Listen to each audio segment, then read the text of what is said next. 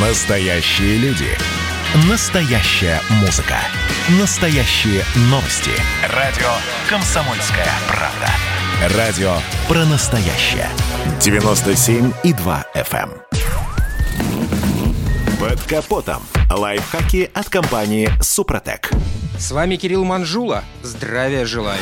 Если проштудировать разные автомобильные форумы, блоги и журналы на предмет самой популярной темы для обсуждения, то уверен, первое место займет вопрос, надо ли прогревать современный мотор. Думаю, и нам не стоит обходить эту тему стороной. Обычно опытные инженеры на этот вопрос устало кивают головами, дескать, сотый раз повторяем, что надо. Однако сейчас по-прежнему много разных блогов, где всезнайки напротив презрительно намекают на дедовский маразм и ссылаются на высокие современные технологии. Замечу, речь при этом идет о зимней эксплуатации автомобиля. Спорить о прогреве в теплую погоду никому даже в голову не приходит. И, между прочим, напрасно. И летом температура непрогретого двигателя гораздо ниже рабочей. Поэтому тепловые зазоры, присутствующие в ДВС, достигнут оптимальной величины не сразу. Отсюда ускоренный износ всех сопрягаемых деталей. Кроме этого, вязкость любого моторного масла при 20 градусах намного выше, чем при сотне. Соответственно, скорость его поступления ко всем парам трения снижается, а все без исключения гидросистемы, муфты, гидронатяжители и гидрокомпенсаторы на холодном моторе работают некорректно.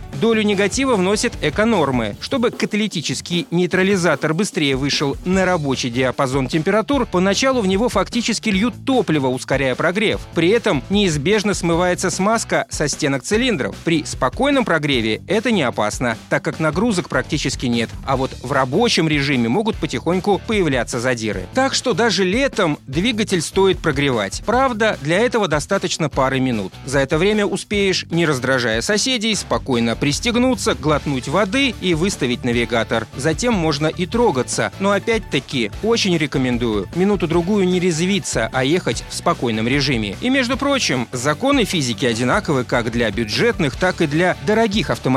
Хотя, конечно, если денег куры не клюют, то можно и не беречь движок. И добавлю, чтобы в том числе облегчить запуск двигателя и сократить его износ при холодном пуске, можно обработать ДВС по технологии Супротек. Составы восстановят поверхности трения, что приведет к оптимизации зазоров. На этом пока все. С вами был Кирилл Манжула. Слушайте рубрику «Под капотом» и программу «Мой автомобиль» в подкастах на нашем сайте и в мобильном приложении «Радио Комсомольская правда», а в эфире с понедельника по четверг в 7 утра. И помните, мы не истина в последней инстанции, но направление указываем верное. Спонсор программы ООО «НПТК Супротек».